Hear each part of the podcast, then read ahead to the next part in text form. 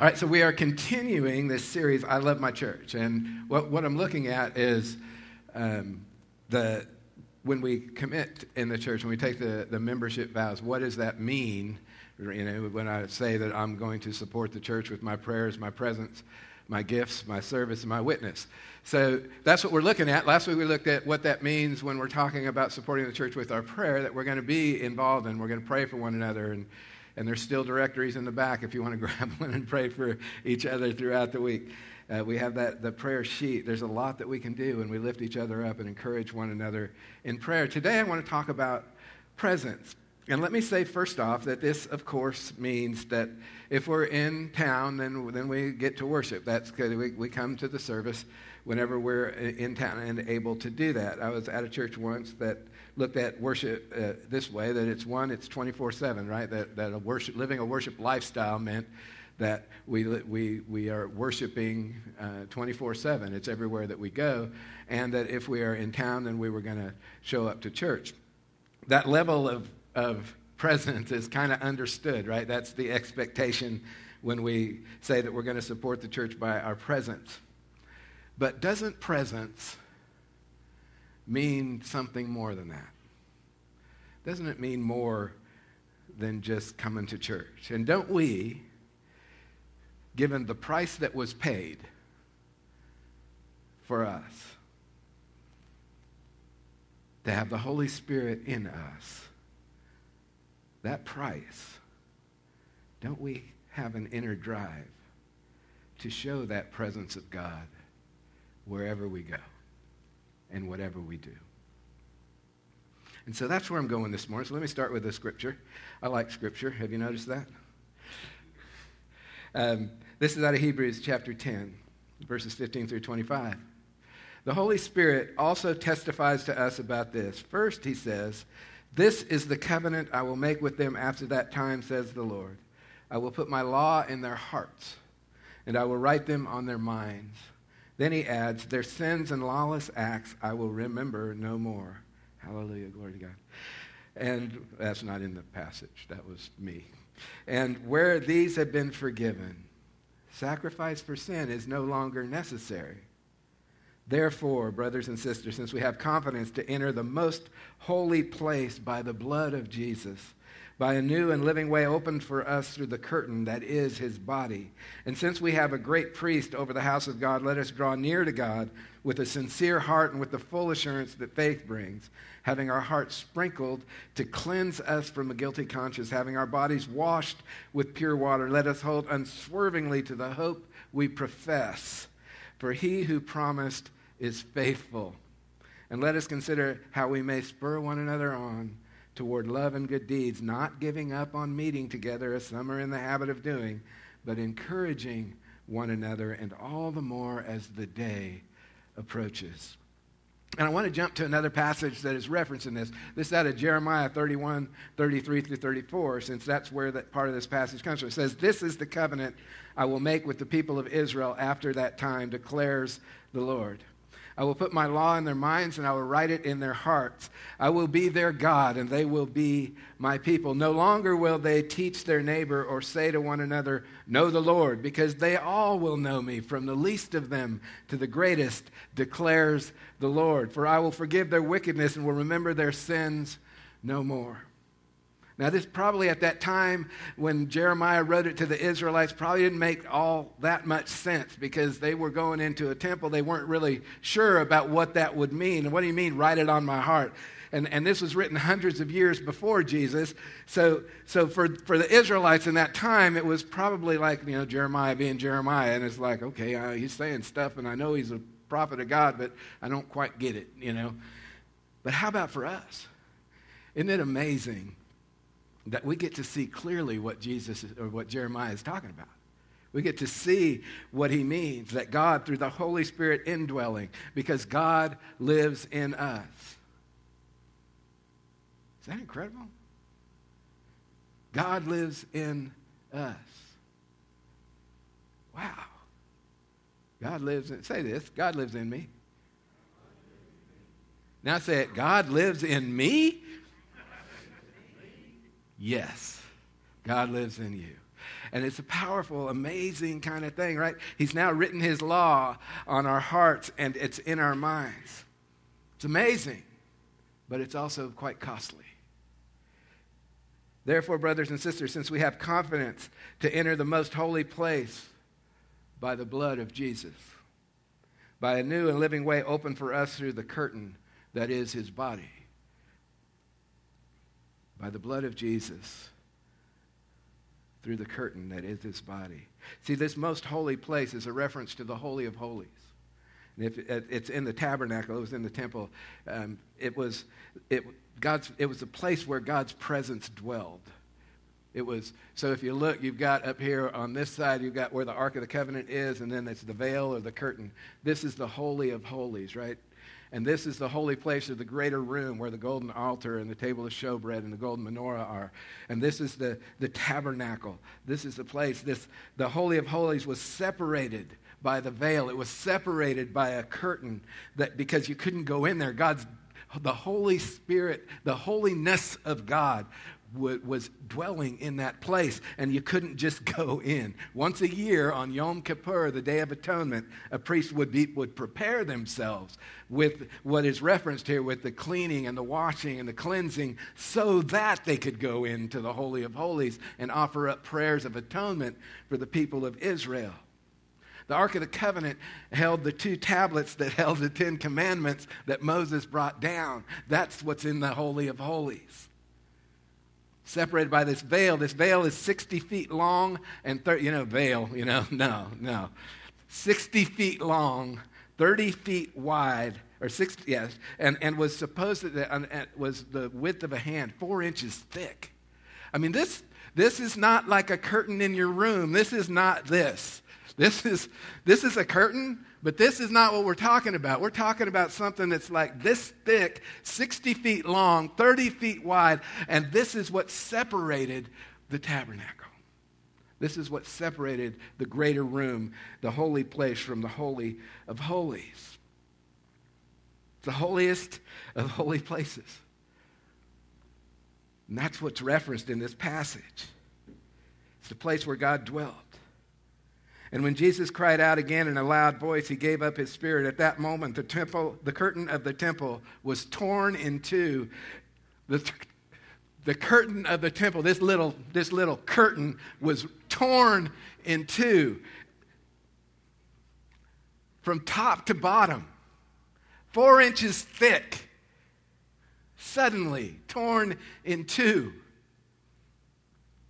The earth shook, the rock split, the tombs broke open. The veil being torn in two signifies an incredible thing the separation, the separation between God and us, which was bigger than four inches, by the way, was ripped in two by Jesus. The sacrifice that Jesus made, through the sacrifice, through him giving up his life, everything changed. And here is that change. Don't you know that you yourselves are God's temple? And that God's Spirit dwells in your midst. If anyone destroys God's temple, God will destroy that person, for God's temple is sacred. You together are that temple. Do you know? Do you know that God's Spirit dwells in your midst? Do you know that? Church, I can't hear you. Do you know that? Because that is true. God's Spirit dwells in your midst, but he wasn't done. This is Paul still in the same, same letter to Church of Corinth. Do you not know that your bodies are the temple of the Holy Spirit who is in you, whom you have received from God? You are not your own. You were bought at a price. Therefore, honor God with your bodies. You realize, don't you, that God Himself is present in Larry Talbert. He's present in Tammy Talbert, Hannah Talbert. Isn't that incredible? It's amazing. Bridget Roberts, did you not know that God is present in you? Bonnie, it's true. Will, it's crazy, isn't it, Libby? God is, Vicky, God is present. Oh, I'm not done. Hang on. Lane, God is present in you. Did you not know that? Do you not know? Cindy, is it crazy? God, the creator of everything, is present in you. And Greg, Brad, oh my goodness, he's present in you. It's a, hallelujah. Glory to God. Isn't this crazy, Eric? God's present in you. The veil is rent. I love the word rent. It's rent. And God is present.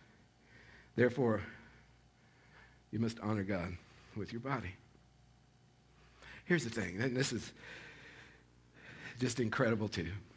Where you, the believer, the follower, the disciple of Christ, where, where you go is where God goes. Now, I know God is everywhere, don't mishear me, but where you go, God goes. Because, right, God is present where?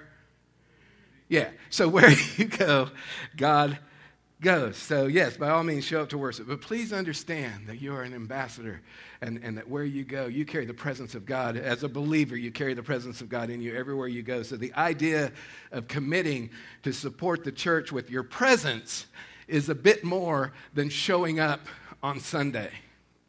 Can I get an amen to that? Because it's more than that.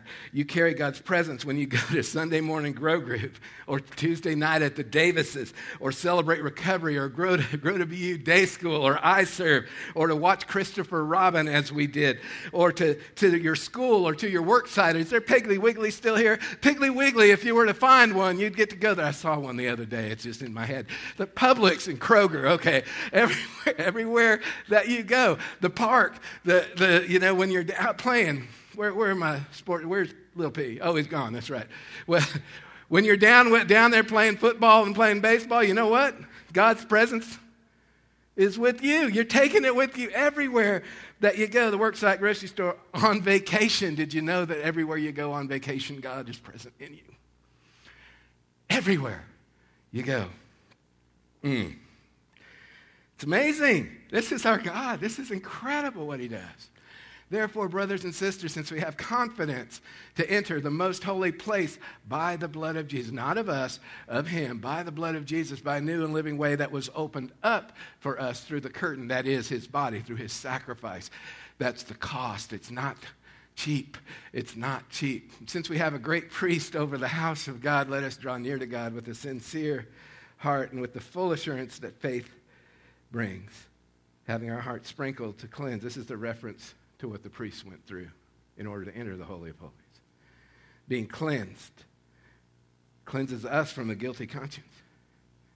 Having our body, there is therefore no condemnation for those who are in Christ Jesus. Did you know that? If you have condemnation, you do know that's not from God. So just know that. Grab hold of that. Latch onto it. Some of us live with a lot of condemnation. you know, it's not from God. Can be from ourselves, can be from other places heart sprinkled to cleanse us from a guilty conscience, and having our bodies washed with pure water, let us hold unswervingly to the hope that we profess.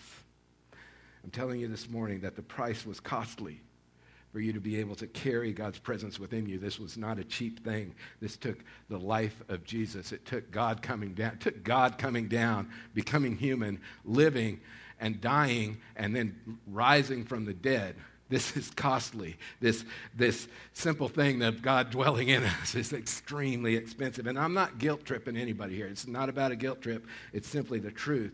Jesus tore down the veil, He tore down the curtain as God promised He would because God is faithful to His promises to us. And let us consider how we may spur one another on. Let us consider, I hope you consider this week, how you may spur one another on toward love and good deeds not giving up meeting together. Yes, that's Sunday, but guess what? It's everywhere else. Not giving up meeting together as some are in the habit of doing, but encouraging one another, and all the more as you see the day approaching. I ended last week with the challenge to pray for one another, to encourage one another, and I want to do that again this week. If you are here and you look around and you see somebody who's not here, I want you to reach out to them. Okay? I know it's part of my role. I get it. But we are in this together. And if we don't do it together, it ain't going to happen. I'm one person. We are more. Reach out to people. Encourage one another. Somebody who, the person that just popped up in your head, by the way, choose them. Somebody just popped up in somebody's head. Choose them. That's who you need to reach out to to encourage them. Paul, or whoever the author of Hebrews was, people argue about it, challenged us to not give up on meeting together as some are in the habit of doing, but to encourage one another. And it's really hard to encourage one another if we're not involved in one another's life. And there's a song that I wanted to end this message with. And it kind of brings this idea home of where our focus can be and needs to be.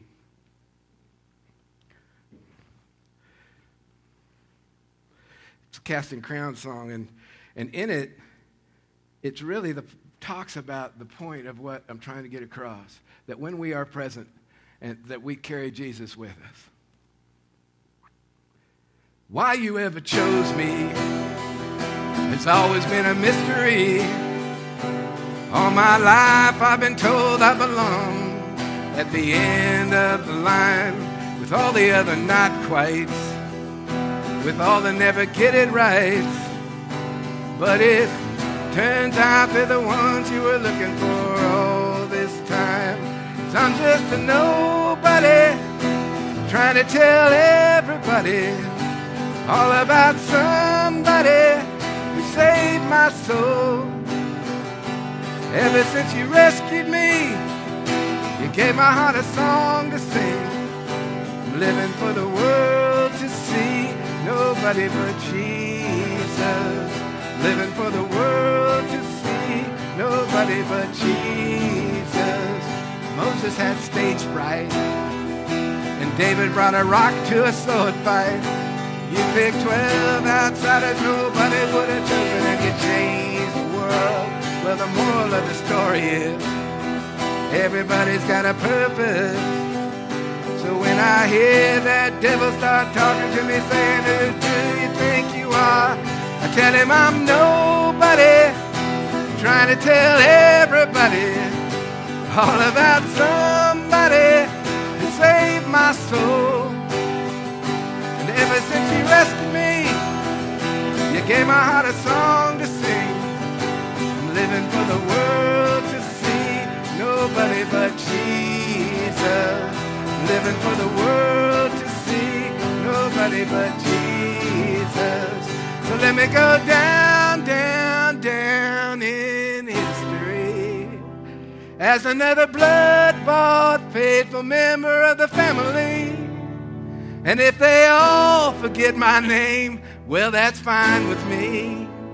I'm living for the world to see nobody but Jesus.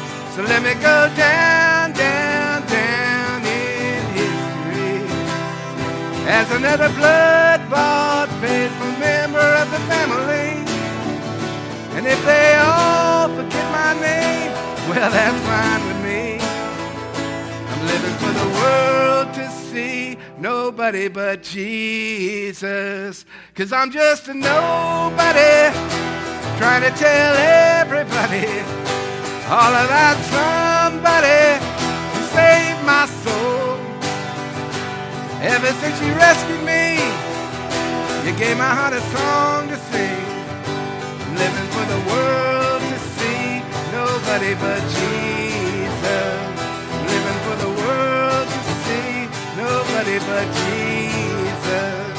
Living for the world to see nobody but Jesus. What if? What if we sought? What if this is our goal so that when they look at us, they see Him? What if that's our goal? What if we sought to be present, to be present, to allow God to speak through us, just to be available for whatever it is He wants to do, everywhere we go, all those places, and the ones I didn't mention? What if we were living for the world to see? Nobody but Jesus. You know, I talked about a movement last week, that the church was supposed to be a movement founded in community and change lives. If they see Jesus in us, guess what's going to happen? That movement, it'll be powerful. Amen.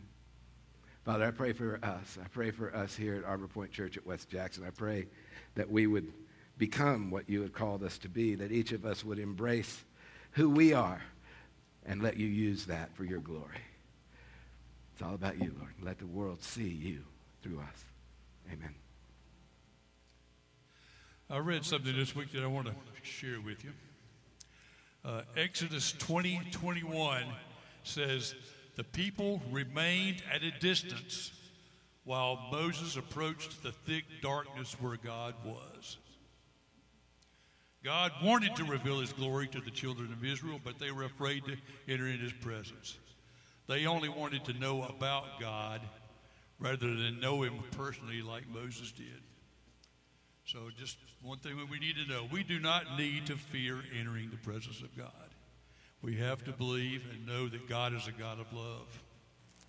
If He calls us into darkness in order to enter His presence, then that darkness will become a passageway to new, deeper levels of relationship with a God that wants to be in fellowship with all of us. Amen. Please stand and join us.